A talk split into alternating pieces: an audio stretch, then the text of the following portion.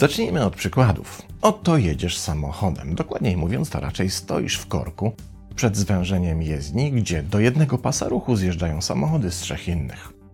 Starasz się dostosować do obowiązujących przepisów zjeżdżania na zakładkę, ale kiedy przychodzi Twoja kolej, kierowca na pasie, na który usiłujesz wjechać, celowo zagradza Ci swym samochodem drogę i widzisz przez szybę, jak wymachuje pięściami, wydziera się w niebogłosy i pokazuje Ci nieprzyzwoite gesty, które raczej nie są zaproszeniem na grilla, no chyba, że lubisz grillować w lateksach i z pejczem. Właściwie żadne jakieś nadzwyczajne zdarzenie, raczej codzienność na naszych drogach. Jednak to, co cię najbardziej poruszyło, to nie sama reakcja tego wściekłego kierowcy, ale jej poziom. Bo przecież nic aż tak strasznego się nie stało, a ten gość zareagował, jakbyś mu co najmniej wytłukł połowę rodziny i to tę połowę, z którą chcemy spędzić święta, a nie tę drugą. Drugi przykład. Siedzisz sobie w robocie i obserwujesz przez szybę oddzielającą twoją kanciapę od gabinetu szefa, jak toczy on dość wzburzoną telefoniczną rozmowę. Chodzi po pokoju, a z jego oczu lecą promienie kosmicznego ognia, dokładnie jak u Mecha Godzilli. W końcu szef odkłada telefon i kiwa, że masz do niego przyjść z raportem. No więc człapiesz, bo wiesz, że lekko nie będzie i rzeczywiście lekko nie jest, bo kiedy szef zaczyna na ciebie wrzeszczeć, jedyne co cię dziwi to to, że nie wiedziałeś, że na świecie jest aż tyle wyzwisk. Przykład trzeci. Teraz masz 11 lat i podajesz ojcu klucze, kiedy usiłuje on naprawić starą pralkę. W końcu klucze okazują się niewystarczające i pada komenda o podanie młotka. Już wiesz, że będzie akcja i żałujesz, że nie wziąłeś ze sobą popcornu. No i oczywiście już po chwili ojciec celując młotkiem w jakąś pralkową część, centralnie wali sobie w palec.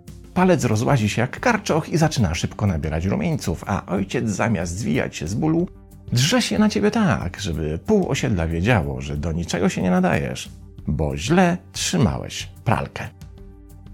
Wszystkie powyższe przykłady i oczywiście setki innych, które doskonale pamiętamy z własnych przygód, obrazują mechanizm przemieszczenia agresji, w którym napięcie wywołane jakimś rodzajem gniewu czy wzburzenia zostaje rozładowane pod postacią agresji wymierzonej nie w rzeczywistego prowokatora zdarzenia, ale w osobę postronną, która akurat znalazła się pod ręką, lub w taką, co do której agresor ma pewność swojej bezkarności. Zwraca się tutaj uwagę, że przemieszczona agresja może mieć charakter zemsty przekierowanej ze sprawcy na niewinną ofiarę wówczas, kiedy sprawca nie jest dostępny, pozostaje nieznany czy niezidentyfikowany, czy kiedy zaatakowanie sprawcy nie jest możliwe, bo na przykład sprawca złości, gniewu czy wzburzenia zajmuje wyższą pozycję społeczną, czy występuje rodzaj zależności, w której atak na sprawcę agresorowi się nie opłaca. W ten sposób szef wkurzony przez swojego szefa, któremu raczej nie podskoczy, wyładowuje się na pracowniku. Kierowca, który o poranku zderzył się z jakąś nieprzyjemną sytuacją, wyładuje się na innym kierowcy, by pozbyć się napięcia, które wydaje się go rozsadzać od środka. I tak samo ojciec, który sam jest sprawcą swojego bólu, wyładuje swój gniew na synu, bo za nic z drugiej strony nie przyzna się przed nim, że bywają chwile, w której jego ojcowski autorytet może zostać podważony poprzez prostą, bezstronną obserwację, że oprócz bycia ojcem, czasem również bywa idiotą. Zemsta zatem nie musi dotyczyć tylko i wyłącznie jakiegoś zewnętrznego agresora, ale również może być związana z samym sobą. Pora odpowiedzieć na pytanie, czy wszyscy wykazujemy tendencję do wykorzystywania przemieszczonej agresji w sytuacjach silnego stresu czy wzburzenia. Odpowiedzi mogą udzielać pewne badania, które wykazały, że przemieszczona agresja jest najprawdopodobniej naszą cechą ewolucyjną. Sprawdzili to badacze norwescy w 2004 roku, badając zachowania pstrągów tęczowych. Okazało się, że kiedy pstrąg ma wcześniejszy kontakt z większymi od siebie agresywnymi osobnikami, to sam wykazuje później agresję w stosunku do napotkanych mniejszych pstrągów. Jak podają naukowcy, wzorce obrotu serotoniny, przedmózgowia i kortyzolu w osoczu sugerują, że obecność społecznie podporządkowanych ryb ma hamujący wpływ na reakcję na stres neuroendokrynny. A to oznacza, że osobniki podporządkowane mogą służyć jako reduktory stresu, kiedy doświadczają przemieszczonej agresji, bo cały mechanizm jest tak naprawdę wypracowaną przez pokolenia ryb behawioralną strategią radzenia sobie ze stresem. Czy dotyczy to wyłącznie skądinąd sympatycznych, tęczowych pstrągów? Badacze sugerują, że mechanizm ten może być obecny również w mózgach ssaków, a stąd już blisko do tego, by akcja z młotkiem i pralką przestała nas dziwić. Jednak najprawdopodobniej nie wszyscy poddajemy się temu ewolucyjnemu mechanizmowi w tym samym stopniu, bo głównie wykorzystywany jest on przez ludzi o konkretnych cechach. Uznaje się, że najrzadziej pojawia się u ludzi raczej ugodowych, nastawionych altruistycznie, z natury szczerych oraz o dużym poziomie empatii. A to, według badacza ludzkiego mózgu i psychiatry z Harvard Medical School, doktora Pilaya, oznacza, że najczęściej przemieszczonej agresji możemy się spodziewać u osób podejrzliwych, samolubnych, zarozumiałych oraz narcyzów. Oni właśnie są najbardziej podatni na przeżuwanie gniewu w obliczu zdarzeń rejestrowanych jako negatywne i pochodzących od osób, na które nie mają wpływu, którego to gniewu nie mogą się pozbyć w łatwy sposób. Więc korzystają z okazji, kiedy pod rękę nawinie się słabszy osobnik i wówczas właśnie na nim mogą się wyładować i pozbyć nieznośnego napięcia.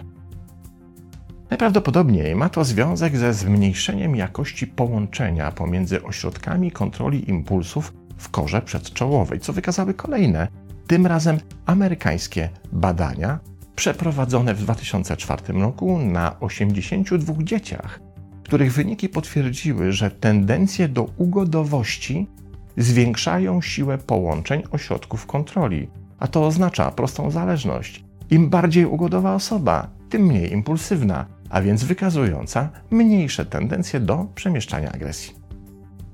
Jednak dr Pillay stawia dość śmiałą tezę, wskazując, że zachowania przemieszczania agresji nasilają się w czasie i obecnie notujemy ich wzrost dosłownie z roku na rok. Stajemy się coraz bardziej impulsywni i coraz bardziej podatni na przemieszczanie agresji, stosując po prostu behawioralną strategię tęczowych pstrągów, by uchronić samych siebie przed stresową deprawacją systemu emocjonalnego, z czym sobie coraz gorzej radzimy.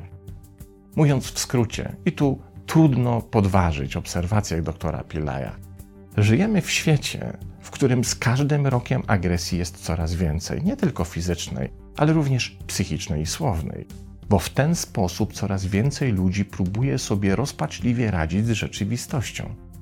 Do tego zjawiska według badacza należy też włączyć stale rosnącą liczbę samobójstw, bo to również efekt większego społecznego trendu, który dr Pillay nazywa erupcją jaźni. Czy istnieje jakiś sposób na poradzenie sobie z tym zjawiskiem? Otóż, jak zawsze, pierwszym krokiem jest świadomość. Ale nie tylko tego, że takie zjawisko w ogóle występuje, lecz również tego, na ile staje się udziałem nas samych czy też obserwujemy je u naszych bliskich. A to oznacza, że nie powinniśmy ignorować nawet najmniejszych przejawów przemieszczonej agresji, zarówno w nas samych, jak i w naszym najbliższym otoczeniu. Pamiętając, że istnieje jakieś ukryte źródło tych zachowań, z którym osoba dokonująca przemieszczonej agresji po prostu sobie nie potrafi poradzić.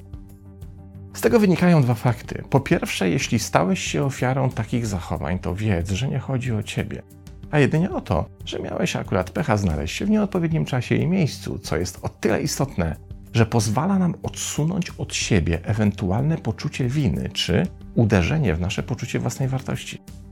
Po drugie, takie zachowania powinny przekierować naszą uwagę z ich efektu na ich źródło, a kiedy pojawia się świadomość źródła, to tymi samymi drzwiami wchodzą możliwości regulacyjne.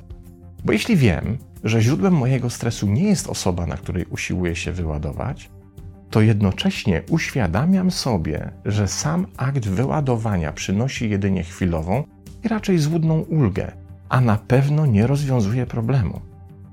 Jednocześnie powoduje kolejny problem, bo oto skrzywdziłem kogoś, kto niczemu nie był winien. Więc w dłuższej perspektywie najprawdopodobniej doświadczę poczucia winy i wstydu. Chyba, że jestem psychopatą, ale to zupełnie inna historia. Kiedy więc, a w normalnych przypadkach prędzej czy później tak się stanie, pojawi się wina i wstyd, to tak naprawdę mój problem się zwiększy, a nie zmniejszy, bo do podstawowego stresu dołożę sporą cegiełkę, z którą też jakoś trzeba będzie sobie poradzić. Zatem następstwem pojawienia się świadomości jest racjonalizacja, czyli mechanizm, który jest dużo lepszym i skuteczniejszym regulatorem impulsowości niż nawet najbardziej spektakularne rozładowanie stresu. Tyle, że świadomość trzeba ćwiczyć, a najlepiej to zrobić od zaraz i zacząć od siebie. Pozdrawiam.